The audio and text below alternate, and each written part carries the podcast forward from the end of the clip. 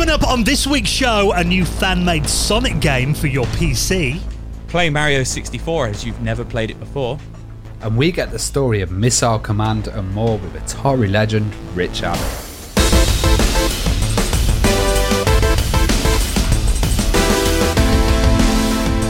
And the Retro Hour podcast is brought to you each and every Friday with our amazing mates at Bitmap Books. Now, one of their books you should absolutely check out for the summer, Go Straight, the ultimate guide to side-scrolling beat-em-ups. This colossal guide describes every major game in the genre across 456 vibrant and colourful pages. Check that out and the rest of their retro gaming collection at bitmapbooks.com.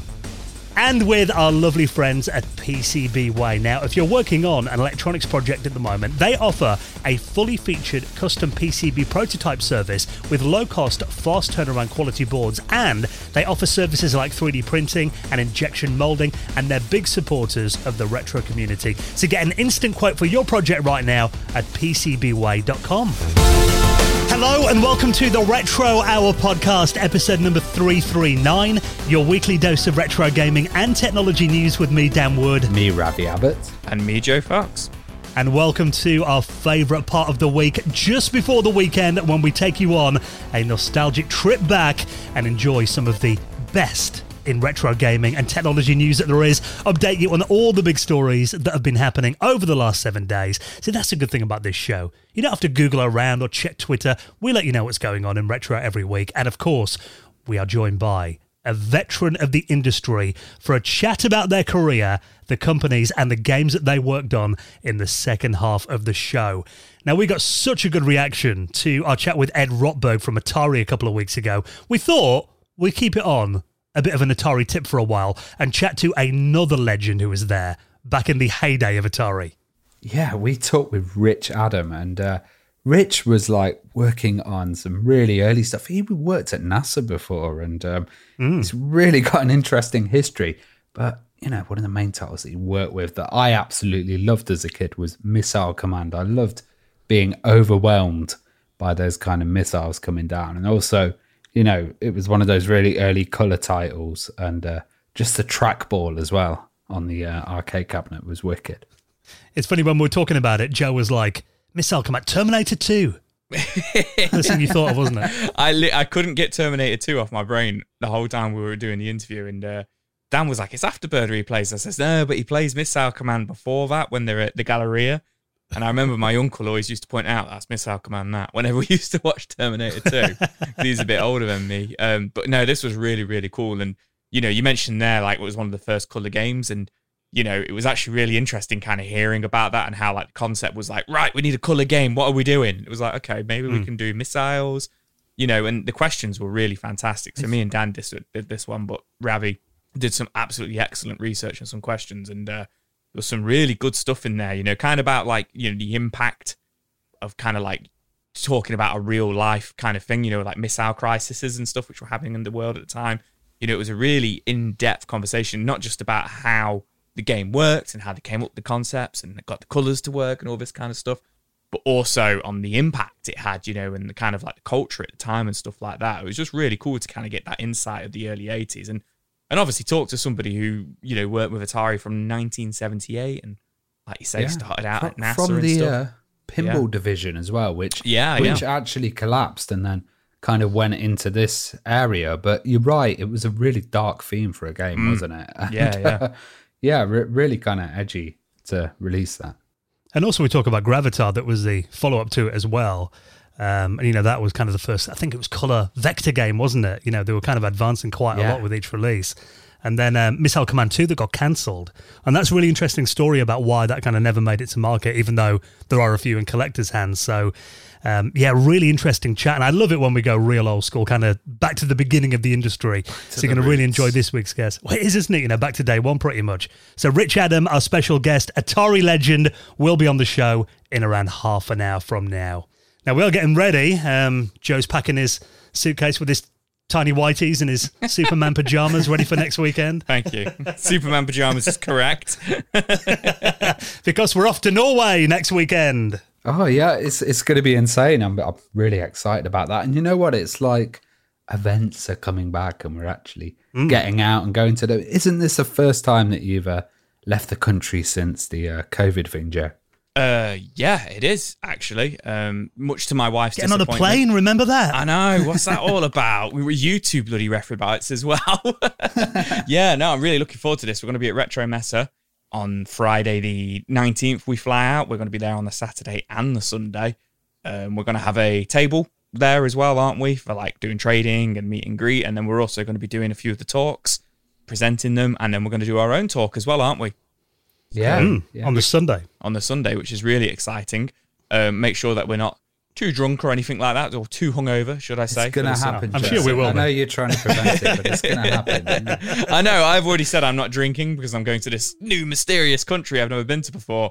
So, you know, I'm going to try and, you know, play it safe. And you guys are just like, nah. It's part of the culture. You've got to. Another place where we're going to be doing a lot of drinking as well is Amiga 37, which is going to be happening in October the 15th and 16th. Me and Dan will be heading out to Germany and Dusseldorf. This looks exciting, doesn't it? The big Amiga show that last time I went there, it really kicked off. And this was just before the pandemic. And there was like 1,000 people over the weekend, which was just insane. I've never been to one of these big, huge German shows. You were there as well, Joe. Dan, what did you think of it? Yeah, well, it was the first kind of, you know, I've been to the Amiga event in Amsterdam and the one in the UK as well. But yeah, I think you're right. This one was just off the scale. It felt like it was... like 1992 or something. Yeah, the amount of people like were queuing around the block to get in. No. Yeah, it was crazy. And the amount of new hardware and stuff as well. And already I've been reading, you know, about new hardware that's going to be launched there this year. There's already a lot of announcements kind of bubbling under. So if you're an Amiga fan, that's going to be massive. And actually, you're doing like a club night as well, aren't you? On the Saturday night, you're going to be DJing in a club. There's a club called Project 42, and we're going to be DJing there. And I'm going to be joined with DJ Hoffman as well, and we're going to have like a room. And also there's going to be Chris Holzbeck, you know, the legend who did the Turrican soundtrack, the Fast Loaders as well, who do like heavy metal Amiga kind of soundtrack. So this is going to be a mad event. I'm really excited about this one.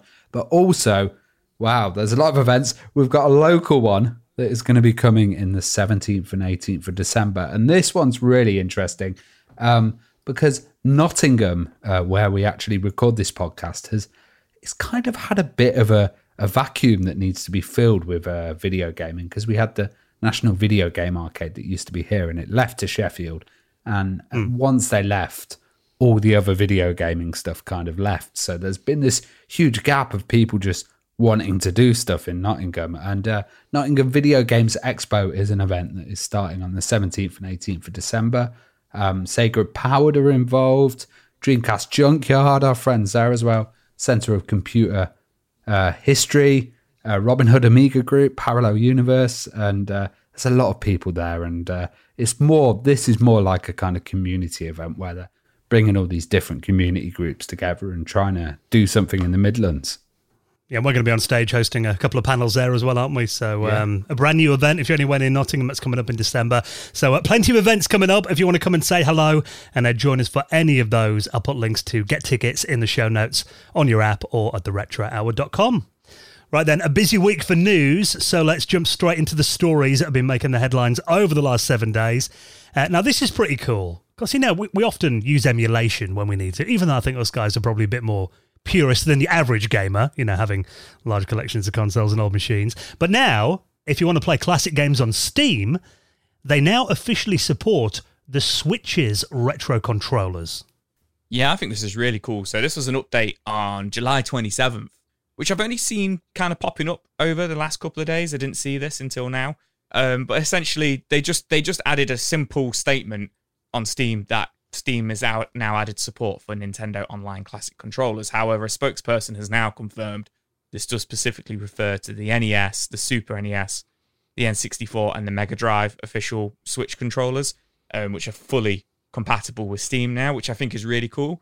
Obviously, some of these controllers have only got like 4 buttons and 3 buttons and stuff like that. So, you know, I don't think you'll be playing, you know, the latest Call of Duty on your NES controller. I mean, you could give it a damn good try. There's a YouTube video to make. But obviously, it is essentially aimed at indie titles and obviously retro games. There's a lot of retro games on Steam, and you can get a lot of retro game packs where you get like, you know, the I think they're called like humble bundles and all that kind of stuff. I don't know if that's still a thing, but where you get all the bundles with all the retro games and stuff. They're specifically for that, but it does support complete button mapping in there, so you can map the buttons as you please through Steam on them, which I guess will make them a lot easier to play with.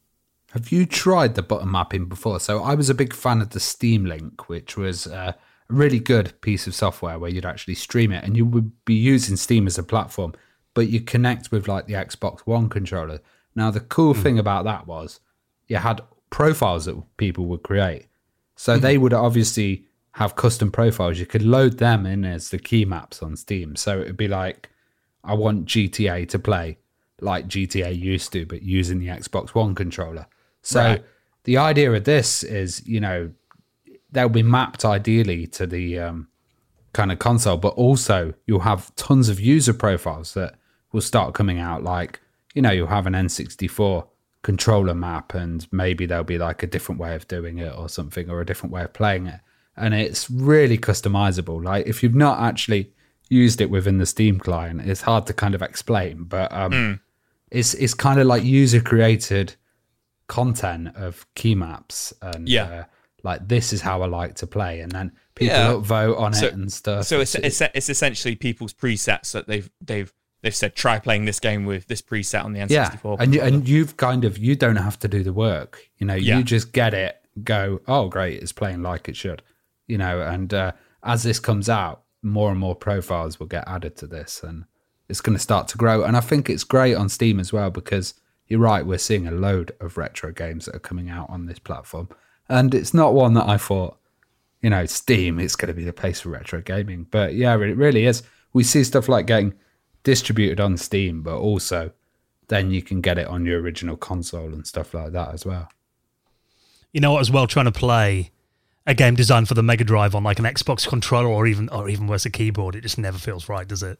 No, and that was the problem, like, especially with like the Xbox One and stuff. It was like you were trying to play these really old titles and it just didn't feel quite right. And everyone tried to get it to feel right, but with these pads, I think it's really, really going to help.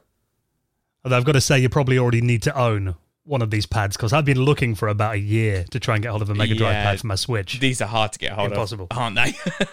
You've got to be like a Nintendo Online subscriber, and then there's like a link on their store. But I think, I remember looking, the N64 ones came in stock, God, probably about a year ago, and I think they were in there for about 20 minutes and they all sold out. Wow. I guess this is the official ones as well. It's not going to be like 8-bit do and stuff like that. No, it is. It's the official licensed Nintendo ones. Like Dan says, you know, you've got to be a member to buy them and all this. So, but you're completely right. You know, the original SNES and the NES ones came out in 2019, and they're still pretty hard to get a hold of, I believe. So, but like you said, the N64 and Mega Drive ones came out last year, and I don't know anybody who's got them. No, probably a dealio between Steam and. You know, Nintendo, and they've probably put this up together. But yeah, pretty cool though. Yeah, so if you've got one in your collection, you want to get a bit of extra use out of it, a nice little addition to Steam that should be available now. Now, did you guys ever own a Nokia phone back in the day? Didn't everyone? I did. I certainly did. I had a Nokia 8210, funny enough, and the 3210 before that. Well, if you miss your Nokia 8210, you can actually buy a new one now, it seems. Because, you know, Nokia did this with the 3210 a couple of years ago, didn't they? Yeah. I lose track of who owns Nokia now. Is it still Microsoft? No, I think it was a new company that bought them. But they have been releasing these like new versions, and people like look for simplicity and stuff. And I think the battery life on the phones were really good, and the kind of simplicity of them. And it's like a brand that we've also forgotten about. But this one's got like 4G connectivity, right? Yeah, so this is the Nokia 8210 4G. That is the official. Remind people what the Nokia 8210 was. Which one was that? It was the... was it the tiny one? It was the smaller one, yeah. It was... how do I describe it? We're on a podcast here. I've got to remember. It was the red one. It was, you know, the one with the shells. They were always red or silver. Help me out here, Dan. I'd say it. I remember it being described as like the candy bar phone, because it was like smaller. It was, you know, like a fun-sized Mars bar. It was a little one.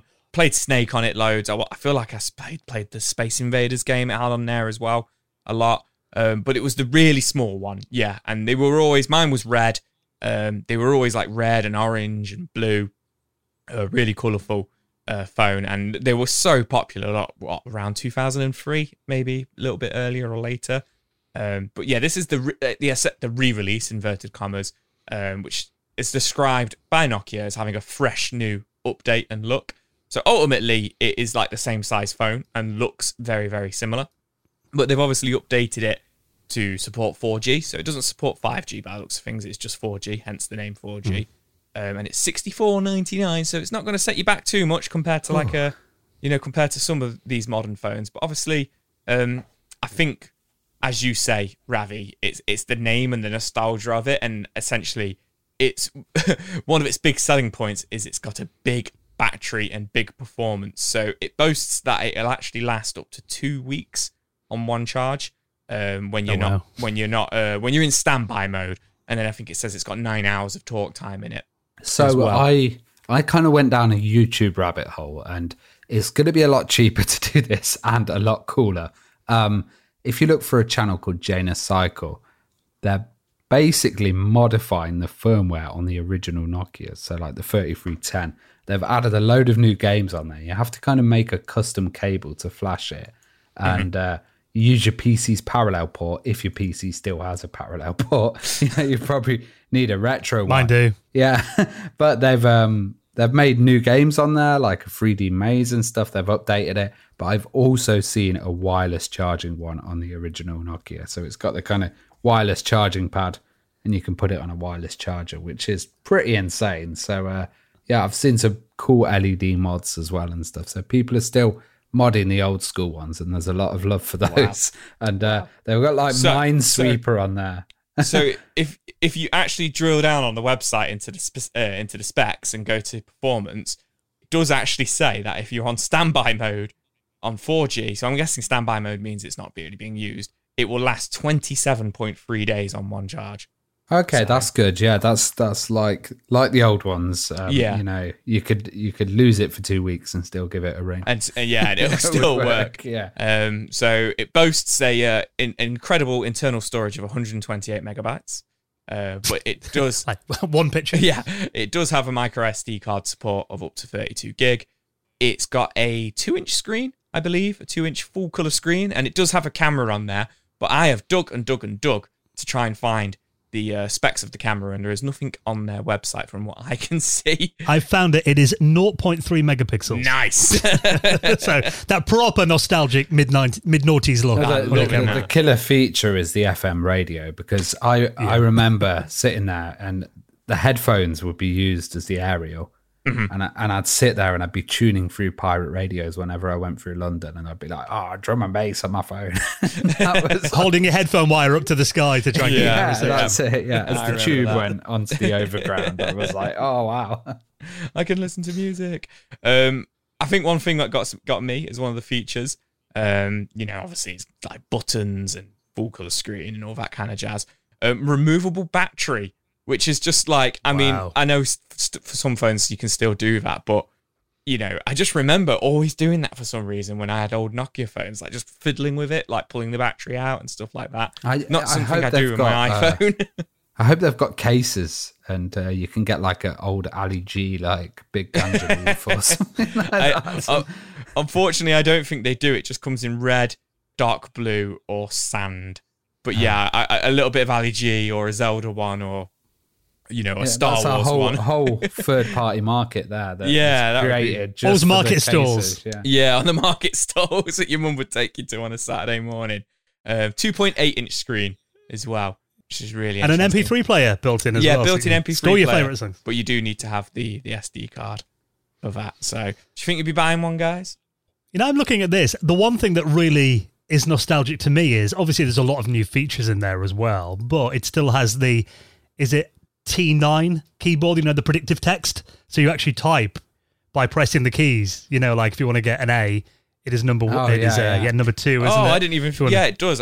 You know what? It didn't even occur to me. It's a physical numpad as well, which is a rarity these days, but I've got a Nokia 3210 in a drawer, so I don't really need this. It's probably still charged. I used to be able to type so quickly on those predictive text keyboards, though. And I remember that I think there was actually kind of like world record championships and stuff they used to do in certain places. Where, you know, people would go on stage and actually try and beat each other's scores. So that's very nostalgic. I don't know quite how good I'd be trying to use one of them today, but I could get pretty quick on that. I'm trying to, like, you know, feel it in my mind. My mind's eye, kind of feel it on my thumbs. And I feel like I'd still be pretty quick at it, you know?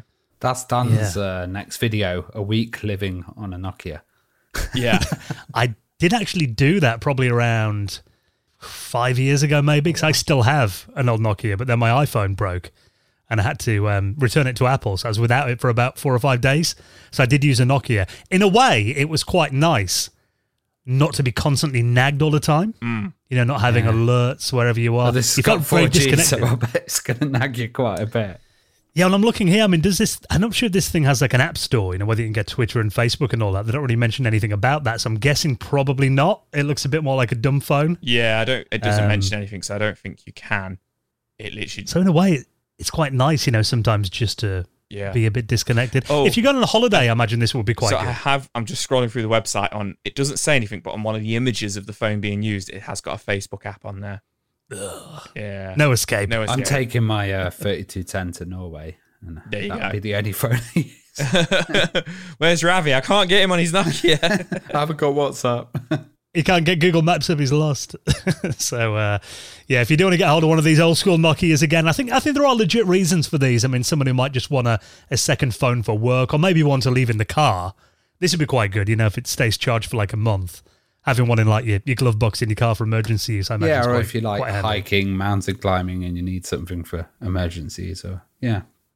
And if it's like the original Nokias, you could probably, you know, drop it off a mountain and it would survive. So looks like they're available now from Nokia's official store if you want to get hold of one.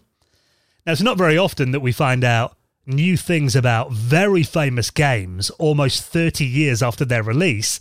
But it turns out, did you ever play Super Punch-Out! On the Super Nintendo back in the day?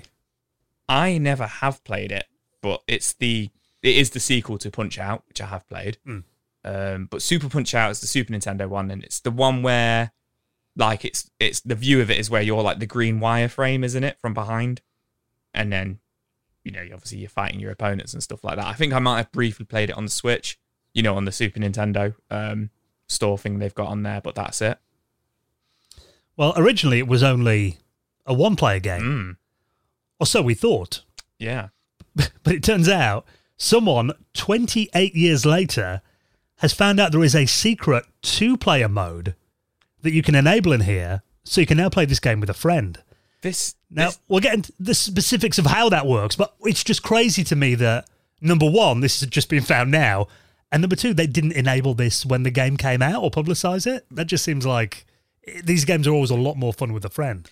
Yeah, this is really baffles me. So this comes from a Twitter page, Unlisted Cheats. I guess it's the, you know, name is in the title. They find cheats that, you know, haven't been discovered before. You know, and as you say, it kind of starts off explaining that there is modes within the game which were never publicized, and it's baffling, and it baffles me that these weren't made clear that these modes are in it. So there's like a one-on-one kind of like fighter select mode in it. Where at the title you hold Y and R and then press A or start, and a screen will appear where you play as, you know, the player one character, and you can pick whoever you want to fight, even from kind of like the special circuit bosses which are available in the game to fight as well. Like you can pick anybody you want to fight rather than... Because normally you only play as Little Mac, don't you? Yeah. Original, yeah. And then you fight through everybody, but you can just pick anybody just for a one-on-one fight rather than kind of going through the story of the game. And that's insane. It's just baffling. That wasn't even in the game, even as an unlockable. Once you complete the game, it's like, okay, you can now go fight anybody you want to fight. But then, as you say, it then goes on to say that actually, if you connect player 2 and then do the same combination, that Joypad 2 will take over the computer and it will be 2-player, which is just insane. Yeah.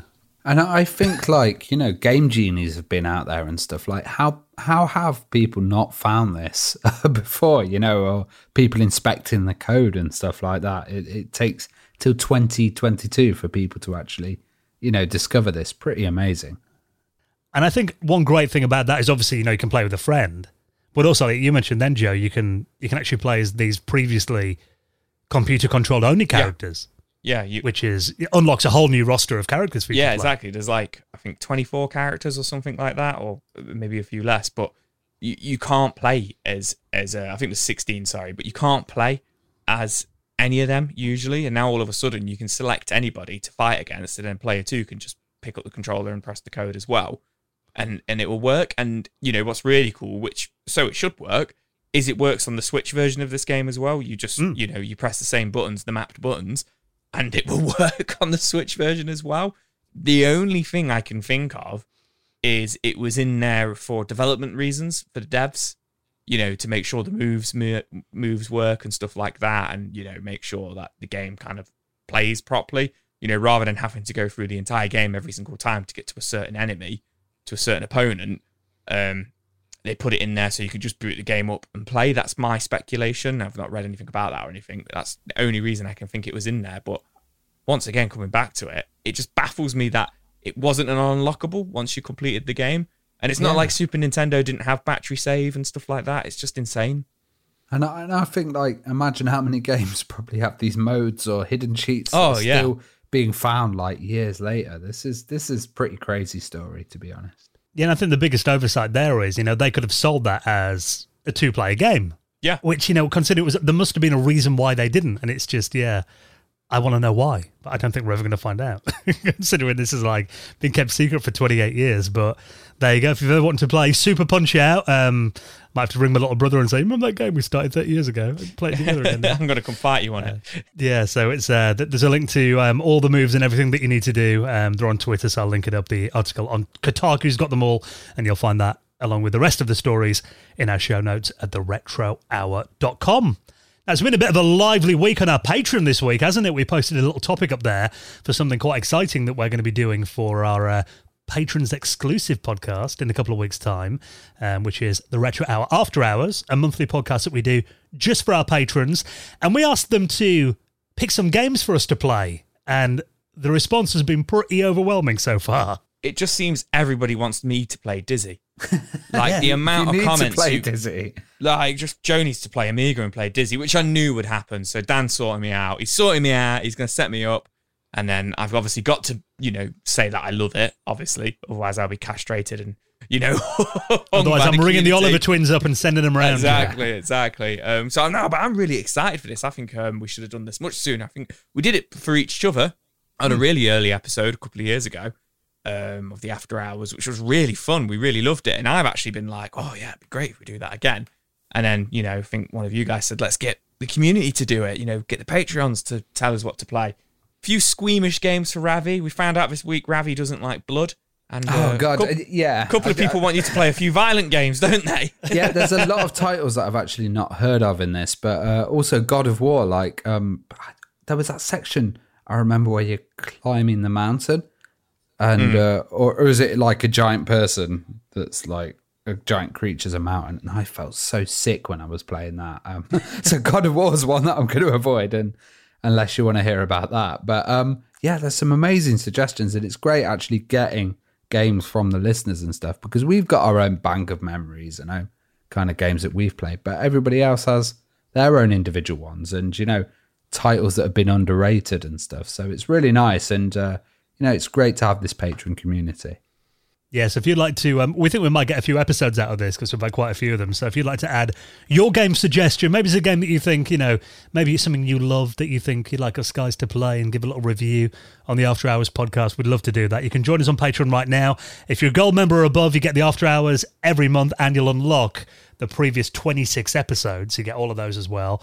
You get the normal podcast early most weeks. You get it ad-free as well. You get extra patrons exclusive content. We do like another 10-15 minutes of news on our patrons edition of this show, and really the main reason you're doing it is to keep the lights on and just make sure that we can keep bringing this podcast out every single week for you, every Friday, bringing these amazing guests, keep you up to date on the news, and also you'll be invited to our patrons hangout that we do normally on the last Sunday of the month. So another one of those coming up in a couple of weeks' time. And all you need to do is join us on Patreon. All the details are at theretrohour.com. And I'm very pleased to say we have a couple of new patrons this week. So let's give them a mention in the world's most prestigious high score table. That is... Hall of Fame! The Retro Hour Hall of Fame. And a big thank you to our two new supporters this week. That is Todd Hensby. And James Ash. Who both joined us on Patreon. We massively appreciate your support. And if you'd like to do the same and join the Retro Hour community, all the details are at theretrohour.com. Now, we all love Sonic the Hedgehog, and it is very cool, the amount of fan projects that we've seen over the last few years. I think, you know, out of all of the classic gaming franchises, Sonic has not only got the most committed, but also the most talented of the fan communities. The amount of games they bring out that seriously could have been AAA Sega games back in the day. They're that good. And there's a new one now, a game that was previously only available on the Game Gear, and this is Sonic Triple Trouble, that's now had a massive update.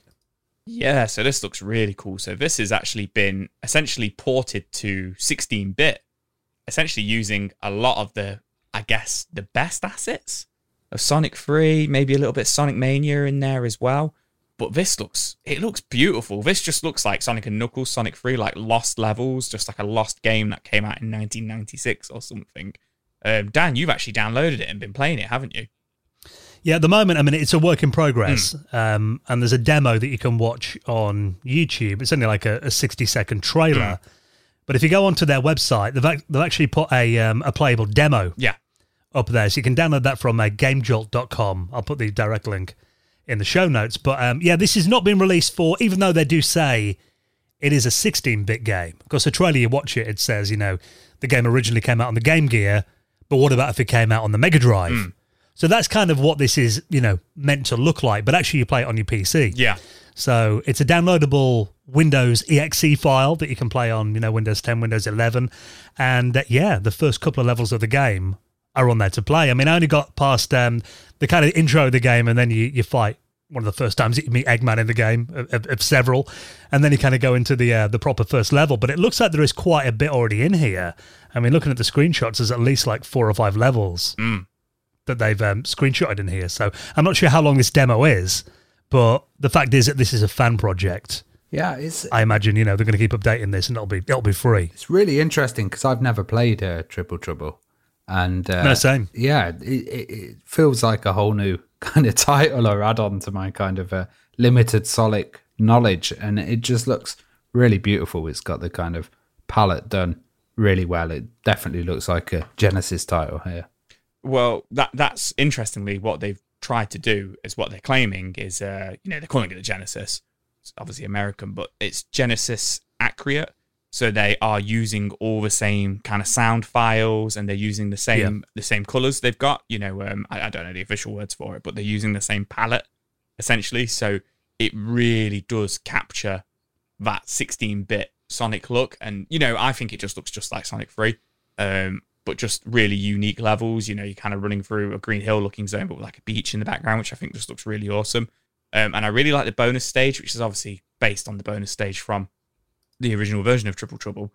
But it just looks like they've had to completely kind of build that from the ground up, because of it doesn't really look like any of the bonus stages which are in the 16-bit Sonic games. So it's just a real, I say it all the time, but a real passion project.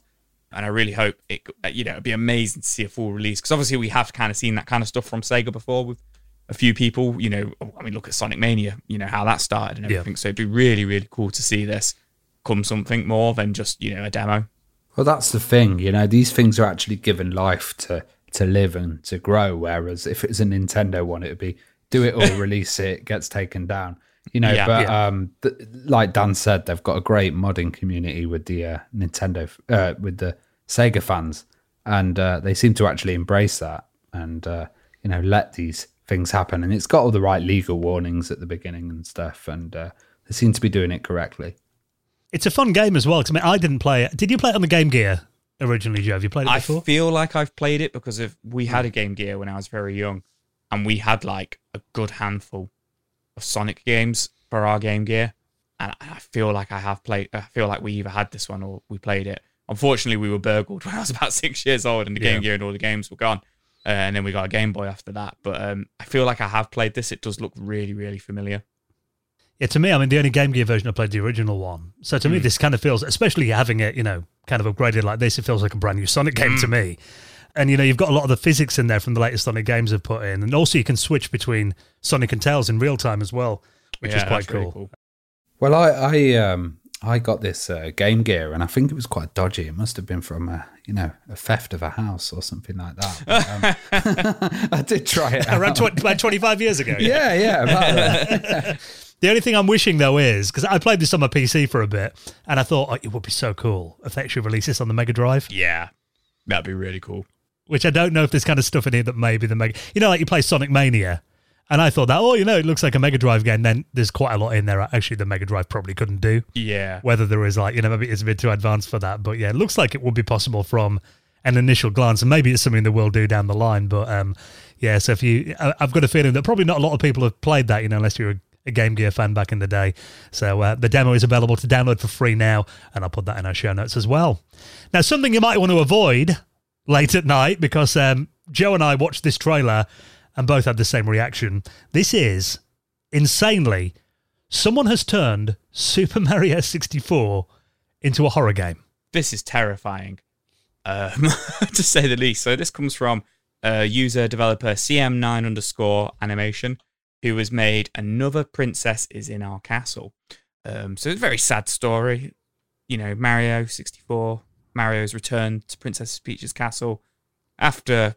a few years after the original game, unfortunately, Princess Peach has passed away.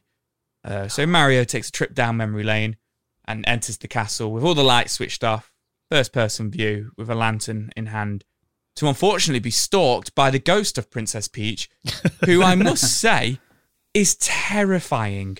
I was watching this before we started recording, and it was actually me who found this game through Nintendo Life, and I added it. I was like, let's talk about this. And I started watching the game, with my, my setup on. I've got my mixing desk and I've got my headphones on, and I'm about a minute into this 9 minute. We've got 9 minutes of footage here, and I'm about a minute into it, and Jesus, I jumped out my skin. I don't want to ruin it. It's terrifying. Yeah, I find it's interesting because this environment is like one that we've been used to, and you feel comfortable and safe in it. Yeah. And, you've kind of gone around, and then to kind of have a haunting in there. It's like totally changes the whole dynamic, and it's just like, especially with Peach as well. She's really sound, and then suddenly the ghost is not at all. It's really cool. Yeah, because Joe found this story. Yeah, like you said, I was watching it before we started recording. First minute or so, I'm like, this doesn't look that scary. Then something happens, and I was like, whoa, okay. I nearly said to you, this is lame. Let's not talk about it. Until I saw that moment that we're talking about in the video, and also the. First-person perspective as well, really does change it. Just having his hand kind of with a lantern, like walking around, changes the dynamic. I don't want to spoil. I've figured out what the aim of the game is, and I don't really want to spoil it, for our listeners. So I just say go check it out. But looks like a really creepy game. Unfortunately, it is just in the alpha build at the moment. So maybe it will become playable. Maybe Nintendo will shut it down. Who knows? But yeah, really, really creepy game. Go watch it with the lights off, with the headphones on, I suggest. Yeah. And there is a downloadable demo if you want to play it. Again, on Windows. It is downloadable, is it? Oh, brilliant. Go get it and go play it. Windows only. Yeah, unfortunately, it's not like a ROM hack. It's a version that's rebuilt for Windows. So there is a demo of it available on alphabetagamer.com. So I'll put that in our show notes as well. I want someone to suggest Rafi to play that for the After Hours podcast. It's not gory. So I'll put that and everything else we talk about. Of course, you don't have to Google around. You'll find all the stories in our show notes at theretrohour.com. So if you are coming to Retro Messe in Norway next week, we'll see you there. We're going to be there on Saturday and Sunday. Sandefjord in Norway. Tickets are available right now. We're going to be on stage with a few legends going to be there. We've got a big rare panel that's going to be going on. Johnson John, Duke Nukem's going to be there, and plenty more as well. So if you want to get tickets, you'll find all those details in our show notes too. We will see you there next week. And next, we are going to be joined by this week's very special guest, going inside Atari, Missile Command, all those classic games, with Rich Adam. You're listening to the Retro Hour podcast, and it is time for our favourite part of the show, when we welcome on a veteran of the video games industry to share some of their memories and their stories about legendary companies, amazing games that they worked on. And this week, we're going to be joined by someone who worked for the biggest games company, Atari, and that is the wonderful Rich Adam. How you doing, Rich? Good, how are you? Very good. Thank you. Really appreciate you taking the time to talk to us now. We always love talking about Atari, you know, kind of going back to day one in the video game scene. But I mean, it's always interesting to kind of find out where our journey started with our guests. So, I mean, for you, do you remember what initially got you into video games or the first time you ever saw one?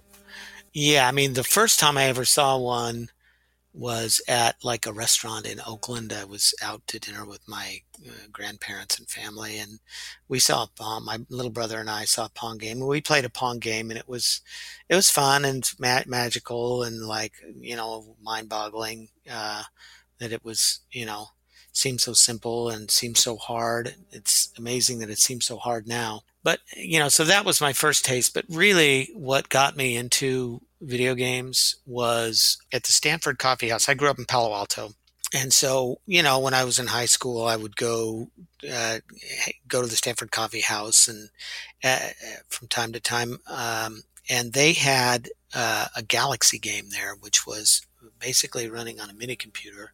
And it was kind of space war, 4-player, simultaneous. You would, everybody would put in a quarter, and the survivor would get to keep his play, and everybody would have to pony up a quarter to play again.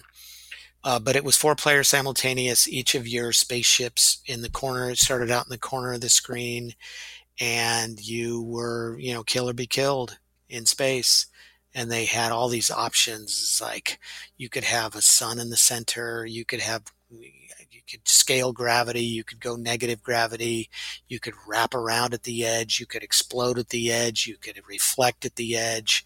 It was like so feature rich. It was like mind blowing in, you know, 1972 or whatever it was. So, so that was really what got me, you know, sort of hooked on what, you know, video games, what was possible. You mentioned there that you grew up in Palo Alto. I read that was quite the tech hub at the time. What was it like at school? Did you get to do any sort of programming or anything like that with school? I did. We had a HP, I think it was 3000 or something, was, you know, the school district, you know, offices that sort of computerized some of their probably accounting, or I don't know what they did with it. But what it allowed, you know, them to offer was a programming class, which I took. And so we would, you know, program in BASIC, put our programs in, save it off to punch tape, and, you know, then feed it in and run it. And so, you know, I wrote a little blackjack program and such. So yeah, I did at Palo Alto High. I got to, I took a class in computer programming. I mean, obviously, apart from arcade games, pinball machines, you know, they were huge as well. Did you have much of a history with pinball machines, and did you find that technology interesting? I did. There was a mini golf place that was a bit of a bike ride for my little brother and I. We would ride down there, and it was on, you know, right at 101 and Marsh Road in Menlo Park. And we'd ride our bikes down there and you know, maybe do a round of mini golf. But then they had a bunch of pinball machines and those, you know, amusement machines where you would shoot the shooting games and so forth. So, yeah, all that those amusement machines were right in my wheelhouse. You, at a young age, became an intern at NASA. How did it feel being exposed to all this new technology and, you know, learning how to program assembly and stuff like that? Yeah, that was just a massive stroke of luck for me. You know, I just applied to be an intern. A math intern was, I think, the title.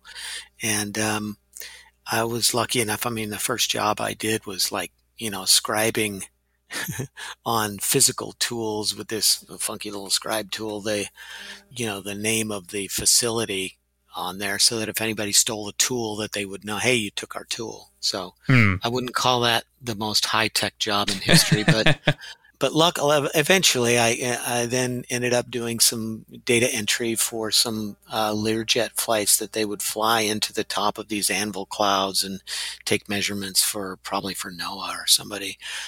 And so I logged all the Learjet flights. But then I was assigned to be an aide of physicist Pete Manley, who was working on a telescope control system, microprocessor-based telescope control system. There was a telescope in Tucson, Arizona, that was 50% owned by the University of Arizona, 50% owned by NASA. And so they wanted to do a microprocessor-based control system that you would use to point the telescope. And so, you know, we had the, you know, got this 8080 Heath kit box. And so Pete let me learn how to program an assembly language. And yeah, it was very cool. I mean, you know, just being around, I mean, there was, you know, that project, that department that I was in a hangar for a C-141 that had a 13-inch telescope installed inside of it. And so that, before Hubble, that was some of the highest science that you could do, because they would fly up at 45,000 feet. And these, you know, this telescope sat, you know, would sit on these air bearings that would, you know, minimize the jitter, because an airplane is a very jittery thing when it's flying with all those, you know, jet engines. And so they wanted, obviously, to get good light, you want a stable telescope. And so they had these air bearings that were really kind of magical. But in any event, they would, you know, do very high science. And one of the missions they did, they flew down to Australia and watched the occultation of a star, which is when a planet passes between a star and the Earth.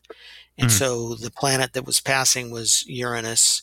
And so on that mission, they discovered rings. That's when they discovered rings around Uranus, because it, they all know, you know, the math says, okay, at this exact time is when the planet is going to block the light. And what they want to do is do a, you know, look at the spectrum of the light that comes through right as it's being obscured, because when the light passes through atmosphere, it absorbs certain parts of the spectrum, and you can look at signatures to say, okay, this is what's in the atmosphere of a planet based upon the light that gets absorbed in the full spectrum of light. So, I mean, that's one of the reasons they do it. But in any event, they knew exactly when it was supposed to wink out, and it winked out early. And they were like, what? And so then it came back, and then it winked out right on time. And they were like, wow, if that does it in the same kind of sequence on the way out, then we probably have discovered a ring. And lo and behold, that's exactly what happened.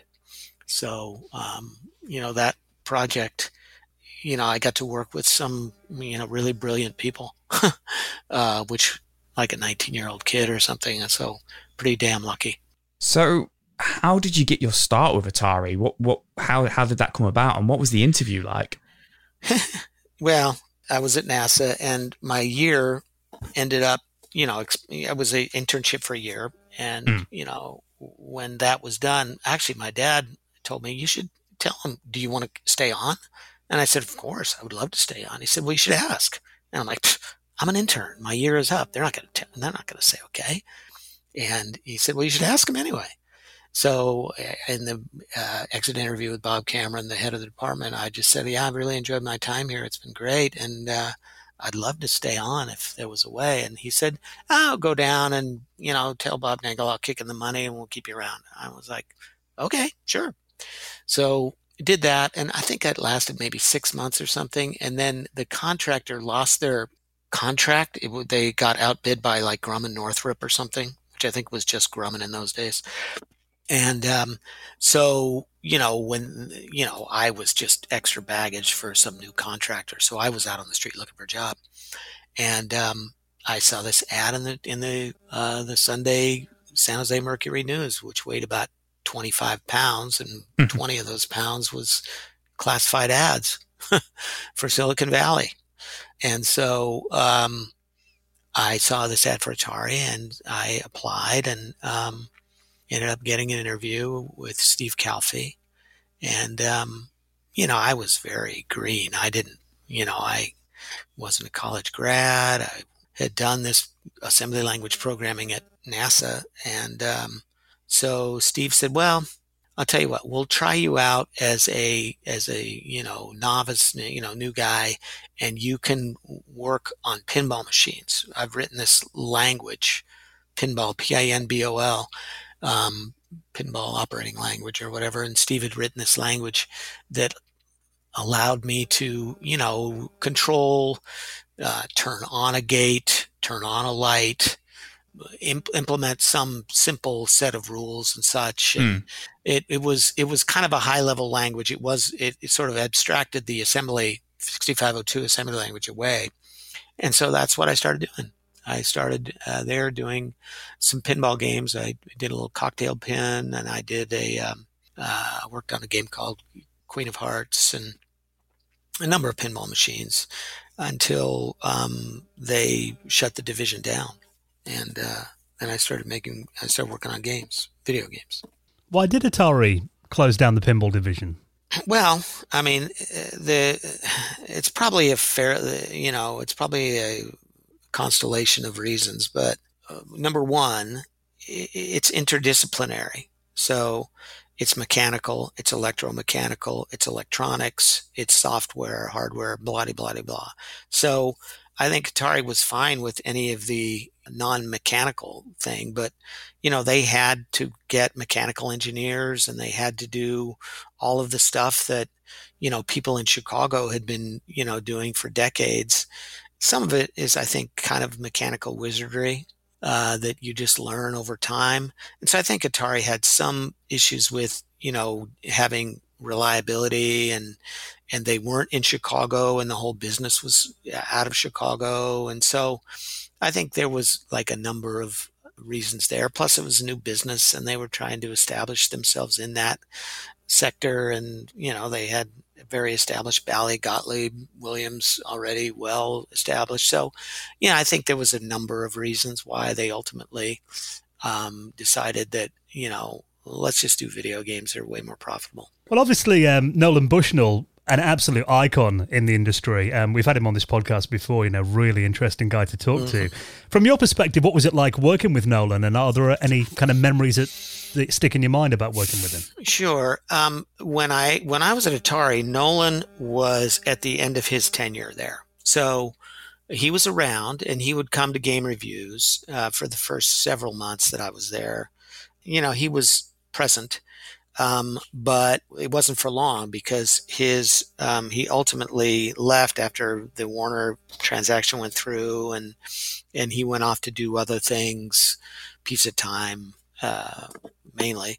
So he wasn't part of my Atari experience too much. But after Atari, I worked for Sente, which was, a startup that, Ed Rotberg and, Howard Dellman and Roger Hector, started with Nolan's, at Nolan's Catalyst group, and ended up working there. And so, I spent some time. We did a lot of brainstorming up at several brainstorming sessions at Nolan's mansion in Woodside. So we had some fun times. And Nolan's a very creative guy. He was always, trying to think of new angles, and he had some pretty decent marketing instincts. I would say more than decent marketing instincts. He had some very good marketing instincts, and he was very creative and open to always wanting to have a conversation about what if, So that was probably one of Nolan's strengths, is just his pure openness to talking about something new with pretty much anybody. He understood that good ideas came from every corner of the world. What was the culture like in the early days of Atari then? Because that sounds pretty, I wouldn't say relaxed, but that sounds pretty open. I think relaxed is an understatement. I think it was very freewheeling. We got away with stuff that there's, we did things. We worked very hard. Okay. Making a game is hard.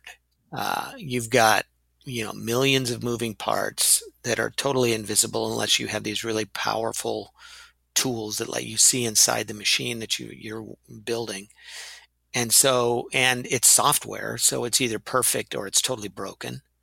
And so it's difficult. And plus, there's a million details in video game, you know, millions and millions more now than there were back in a simple 6502 based coin operated game, but still a tremendous number of details. And the teams were very small. It was a hardware engineer, there was a software engineer, and there was a technician typically in the early days. So you had three people, and you had to play this game all the time. And if you had a good game, then everybody else wanted to play it, which was always a good sign.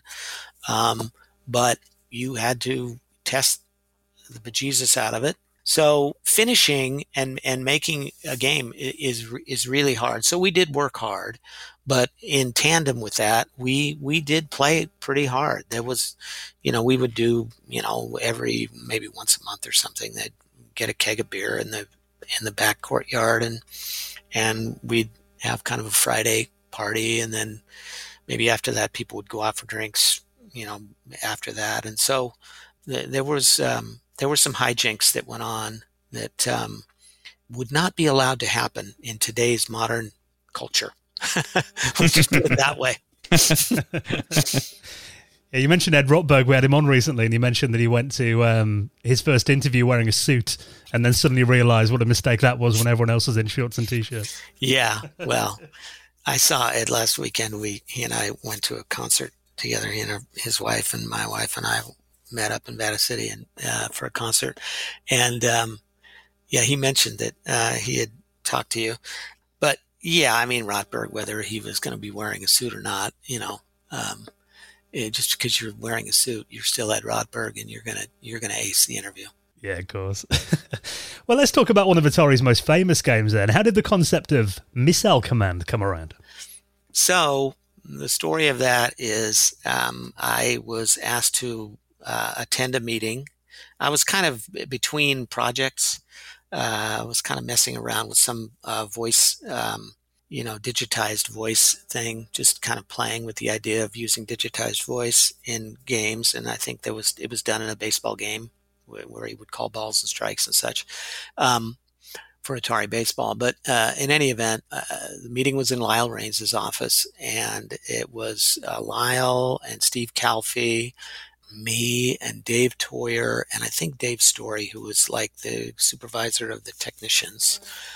And so Lyle, you know, started the meeting and said, well, we want to kick off a game project. And I think we want to have two programmers on this game project because it's kind of an important game project. And here's the idea. And he held up this Byte magazine or some computer graphics magazine. I don't know what it was, some industry rag. And he opened it to a page, and he said that Gene Lipkin, the VP of sales, had handed that to him and said, I want you to make a game that looks like this. And it just had this, you know, it was color raster, and kind of, it looked like some kind of radar representation of using color raster. And, you know, it had like maybe 4, maybe 8 colors. I mean, it was incredible. And so he said, make me a game that looks like this. And so, you know, Lyle said, okay, well, so here's what we're going to do. We're going to have these missile trails that are going to come down from the top of the screen, and you're going to have these bases down at the bottom of the screen, and you're going to shoot missiles from your bases at the bottom, and you're going to try and intercept the missiles that are coming in. And it's a missile defense thing. And we said, okay. And he said, it's going to be color raster. And, well, the other guy that was there was Dave Sherman, actually. He was the hardware guy. And so they had an idea about what they were going to, how the hardware was going to work. We're going to intercept kind of a very infrequently used instruction in the 6502 instruction set. We're going to hijack that. And that was going to be diverted to basically right to the bitmap.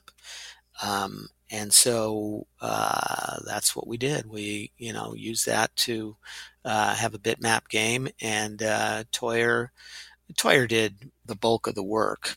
I did the sounds, I did the audio, and I did a lot of the graphics primitives for, you know, drawing fonts or, you know, drawing the coastline at the bottom of the screen and such. But you know, the gameplay side was all Dave Theurer. So that's kind of how Missile Command was born.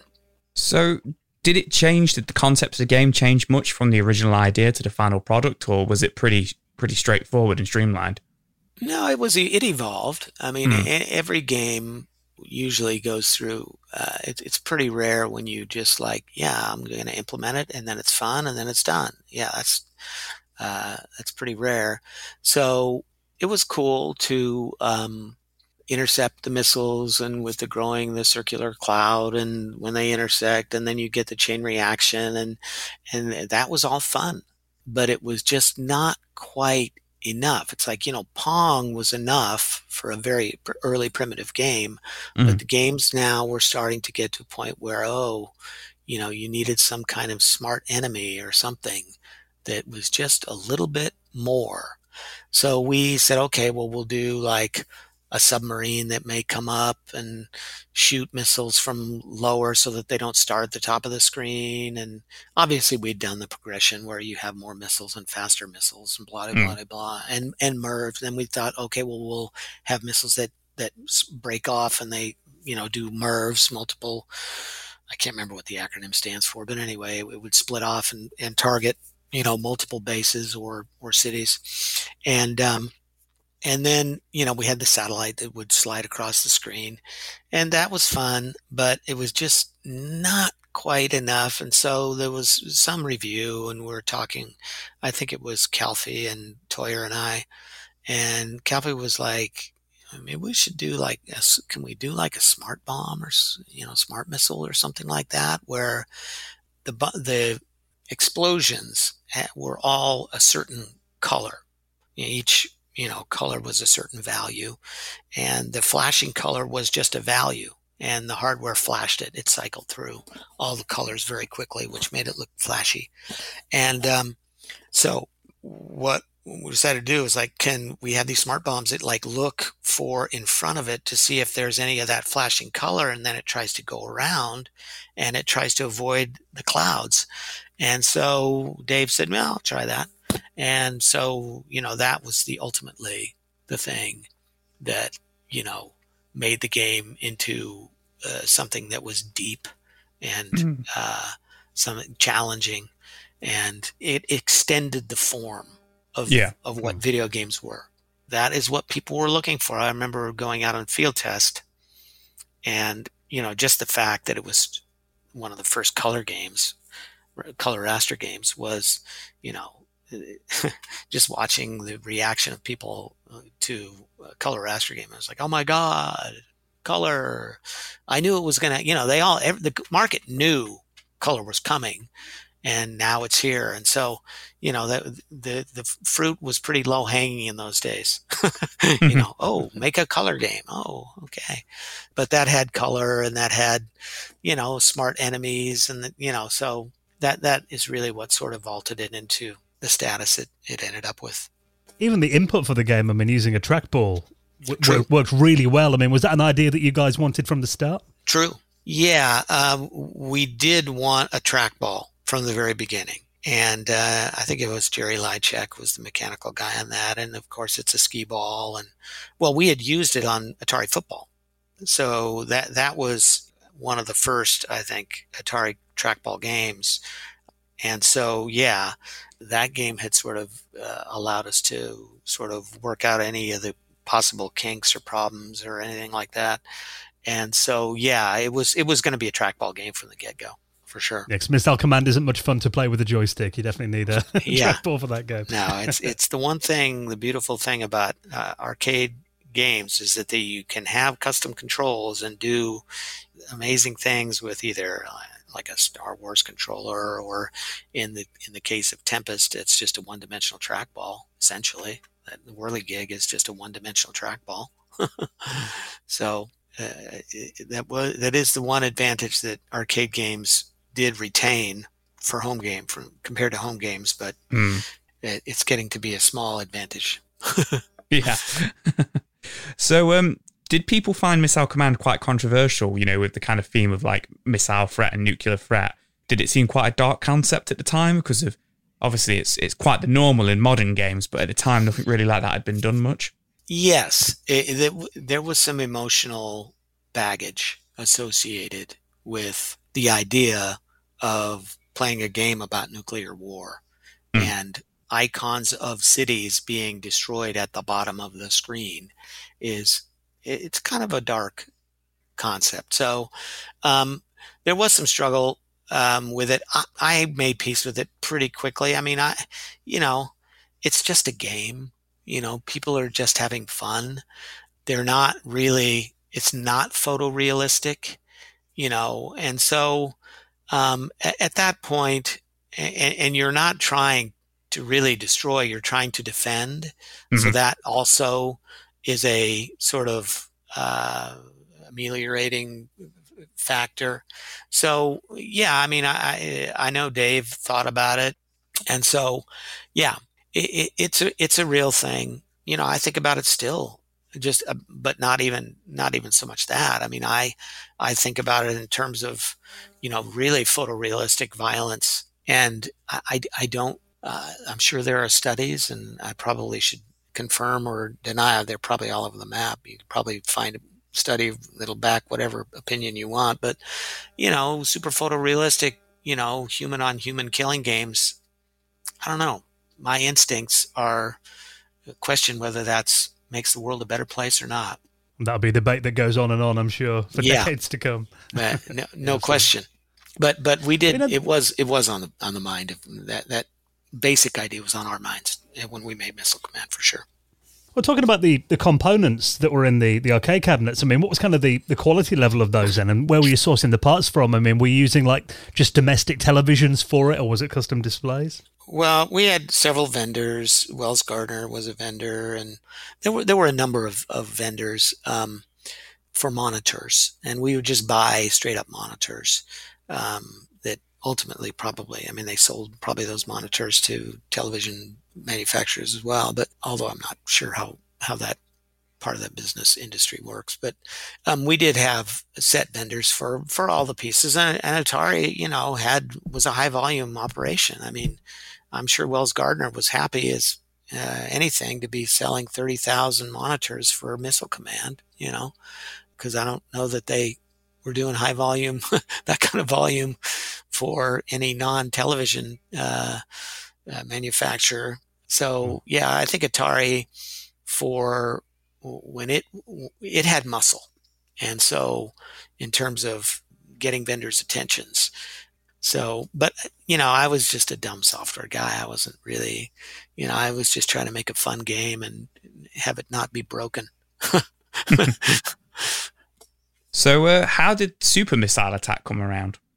So after Missile Command was done, I'm pretty sure that right after that, we're thinking about what do we do with, Super Missile Attack is you were talking about the Cambridge, what the heck's the name of the company in Cambridge, the knockoff of Missile Command?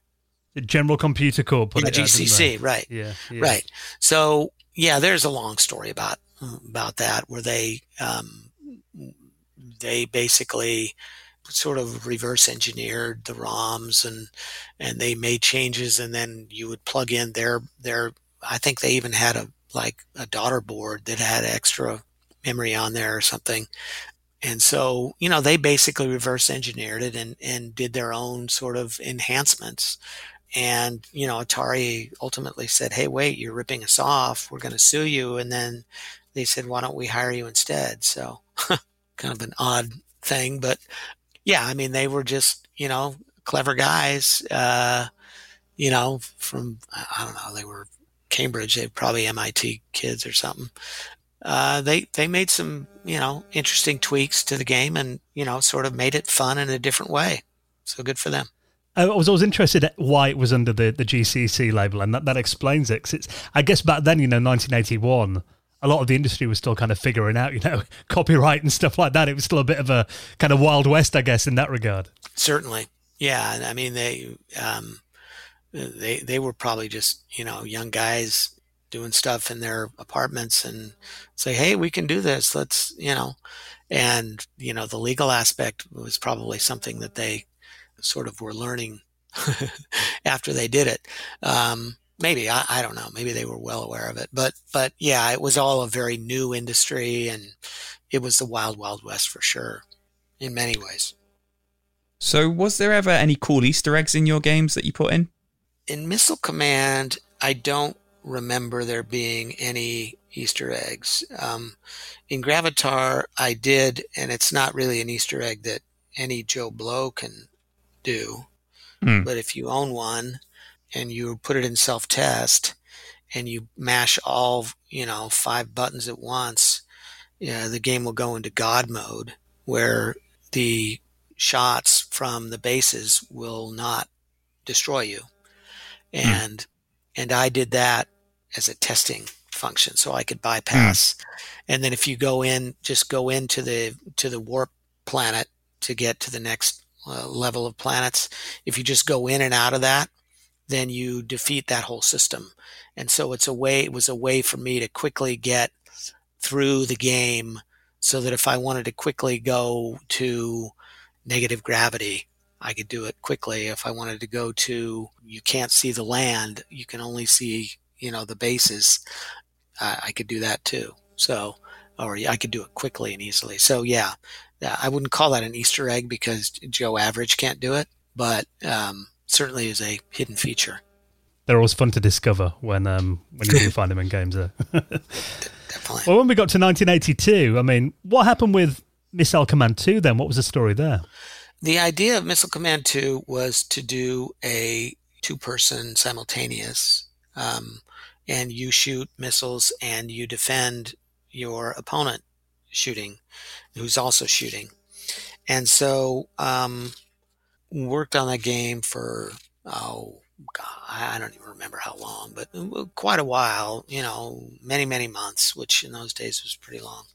And, you know, I just couldn't end up finding the magic, you know, trying to do, you know, it was fun to do pure defense, but to run your cursor across and then try and hit, you know, attack an opponent and then defend and then also make it viable as a one-player game. When you make the screen somewhat smaller, and you have, you know, an AI opponent who's the virtual, you know, human on the other side of the monitor, it was just a difficult thing to make work. And honestly, you know, there was, and man, maybe it was just me, there was this sort of emotional, sort of moral thing of like, oh, now I'm destroying somebody else's cities. And it didn't quite feel as clean as pure defense.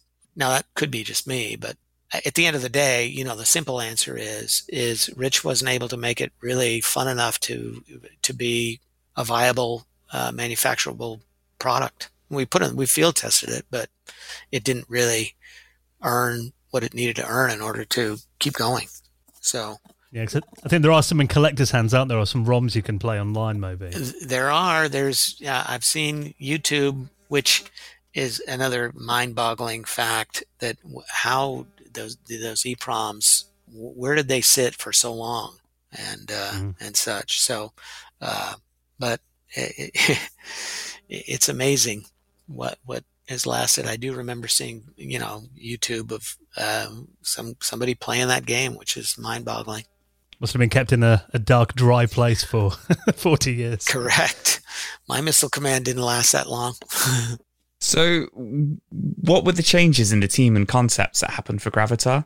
So Gravitar was originally, it came out of a concept book that, you know, we would do regular periodic brainstorming sessions. And then the ideas that were presented were kept in a binder.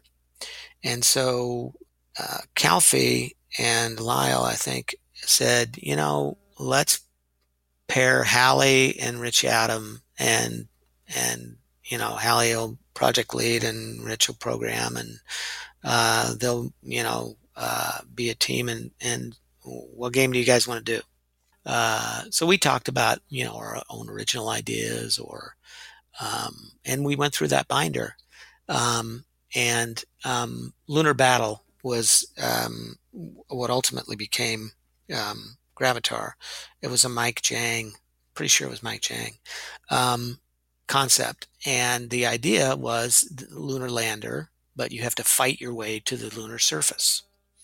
And so I was like, okay, that's cool. Because Lunar Lander was fun, but it was very passive. And, you know, the depth of that game was sort of, it ended, you know, you land, you're done. And so I was like, wow, you know, this is a game you could do with a lot of different terrains, a lot of different setups, different gravity. You could do, you know, with Asteroids controls. I just thought this is a, you know, this game has some headroom. Hallie was more, he wanted to do this weather-based game with some bridge, and weather was trying to, you're trying to cross the bridge with a train, and the weather was trying to, you know, destroy the bridge or whatever. And I was like, yeah, I can see how that Lunar Battle game will work. I can see that game. I don't, the weather game is very amorphous to me. I just couldn't see it. And so we ultimately picked Lunar Battle and did it on XY, started it out on XY. So it was fun. And one of the main kind of features kind of happened by accident, which was, you know, one of the coolest parts of that XY hardware was it had this, you know, auto scaling function so that you could draw an object at various scales. And I think I was trying to do something. I was either trying to change the intensity and I hit the wrong address, and I was trying to like increment through the intensity to make things fade slowly in and out or whatever. And I actually hit the wrong address, and I hit the scaling function. So I was watching this thing, you know, it started out really small, and then it grew and filled up the full screen and then blasted past the end of the screen. I'm like, wow, I don't even think I knew about that. That is cool. I can zoom in. We can, like, you know, start out from deep space and come in on this thing. And so I'm going to make that happen. So that's how the whole zoom aspect started. And so, you know, that was the idea. We went through and Mike created a bunch of different landscapes. We did the one basic one and made that one, you know, figured out that, you know what, you can make a fun game here. And so then Mike came up with all the various different, you know, the underground one and the circular one and the cave one and such. So and then at some point, like Color XY became a thing. So, oh, guess what? We get to be the first Color XY game. Yay. Yeah, I always thought visually it was a very, very striking game, Gravitar, because he had those kind of vector graphics and color as well. I mean, did you need much changes in the hardware to accomplish that? No, not really. I mean, the basic hardware for XY was all, you know, it was all the same. And the only thing you could do is, you know, then they added it, you know, a register to define what color you would be drawing until you change that value in the register. So, you know, you would draw things in, you know, the order that you wanted them based upon the color. And so it was pretty straightforward, really. And I remember talking one time about, you know, trying to figure out how to, you know, do collision. And, you know, you would always, you know, try and estimate as, you know, closely as possible, which XY, you had a much higher resolution than raster. But I was talking with another engineer going, yeah, okay, so, you know, I can figure out how to do, you know, easily figure out how to do, you know, a square collision, but my ship isn't square shaped. You know, my ship is the same shape it was. And so then he said, well, yeah, and you can do a diamond, you know, shape. And I said, oh, yeah, and if you do both of those, you end up with, like, you know, this hexagon, which is kind of a pretty good approximation. And so I think we ended up backing into the same way log did it for Asteroids. So, yeah, that's those are the kinds of things that happened all the time at Atari, where you would be just talking through problems with other people and trying to figure out how to make stuff work. Well, in Gravitar, obviously, one major element in there was, you know, hence the name, gravity, where the ship kind of got slowly pulled to the Deadly Star in the overworld, and you had the, you know, the downward and the side view levels as well. I mean, obviously that was quite a new concept. And I must admit, when I played that game, I'm terrible at Gravitar now, even though I love that game. I mean, did people find that the difficulty curve was a little bit harder to get your head around than something like Asteroids, for example? Yes. Ultimately, I think the game was too hard. And I was told in the lab many times, Owen Rubin would play the game and he'd go, "Rich, the game is too hard." And I said, "Owen, come on. Have you played Defender? Yeah, that game is so complicated. That game is super hard. This is, you know, it's got the same controls as Asteroids. It's got the and then I had my pat answer, and I was wrong. I think ultimately the market told me that the game was too hard. So was there much playtesting with Atari? Yeah, the way it worked, the layout, physical layout for the building, at least for CoinOp downstairs, is there was a series of labs that were all next door to each other, like 5 labs, I think. Mm. And so, and each lab would have like 2 game projects in it. And so, you know, the typical, in the early days, the kind of rhythm of work would be that you would code up stuff, and you would actually write code on a piece of paper with a pencil. And you would hand it in to the operators, who would then type it in, and they would put it into a piece of core memory, program, you know, your code into core memory.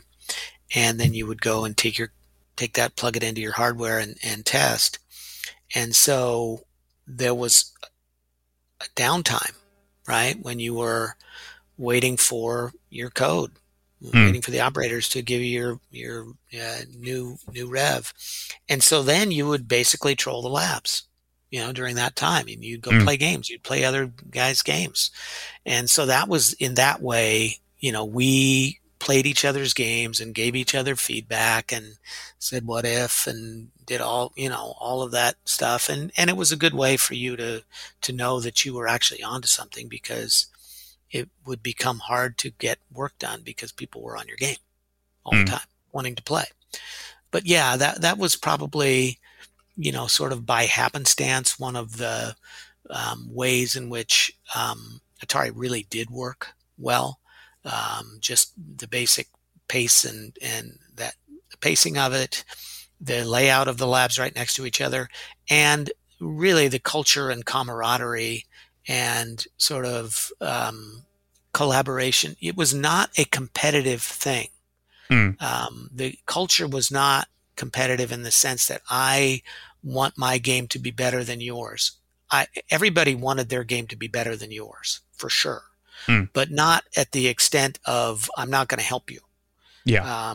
So it was a very, very collaborative, team-oriented culture. One of the best cultures I've worked in my career. A bunch of very young people just, you know, trying to make fun stuff.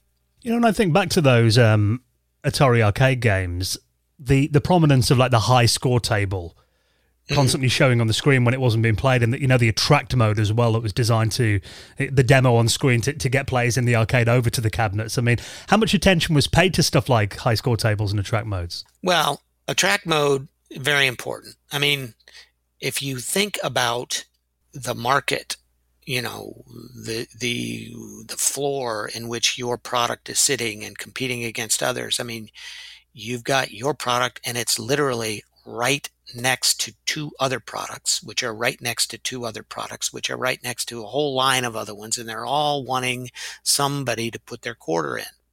And so attract mode, very important. You know, the game needed to look cool, and it's a really difficult environment because guys going to put in hard cash, probably, you know, didn't have, you know, a quarter was something to a little kid. And so they wanted to put in a quarter, and they wanted to start having fun like within 10 seconds. And yeah, they don't read the instructions. Nobody's going to read the instructions. They're just going to start playing. And so, you know, you had to kind of give them an idea about, okay, here's how you play the game. And you wanted it to look cool and fun. And so, yeah, all of that stuff was extremely important. I mean, that's one of the most pure markets I can think of, where all those products are just sitting there competing with each other, and hard cash goes into them. And it's, you know, the consumer is just making the choice. And so, and then at the end of the week, you compare your collections with everybody else. I mean, it's a beautifully pure market in that way.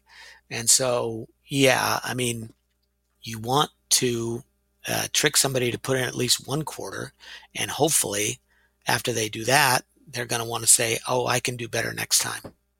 That was fun, and I can do better. That's what you want.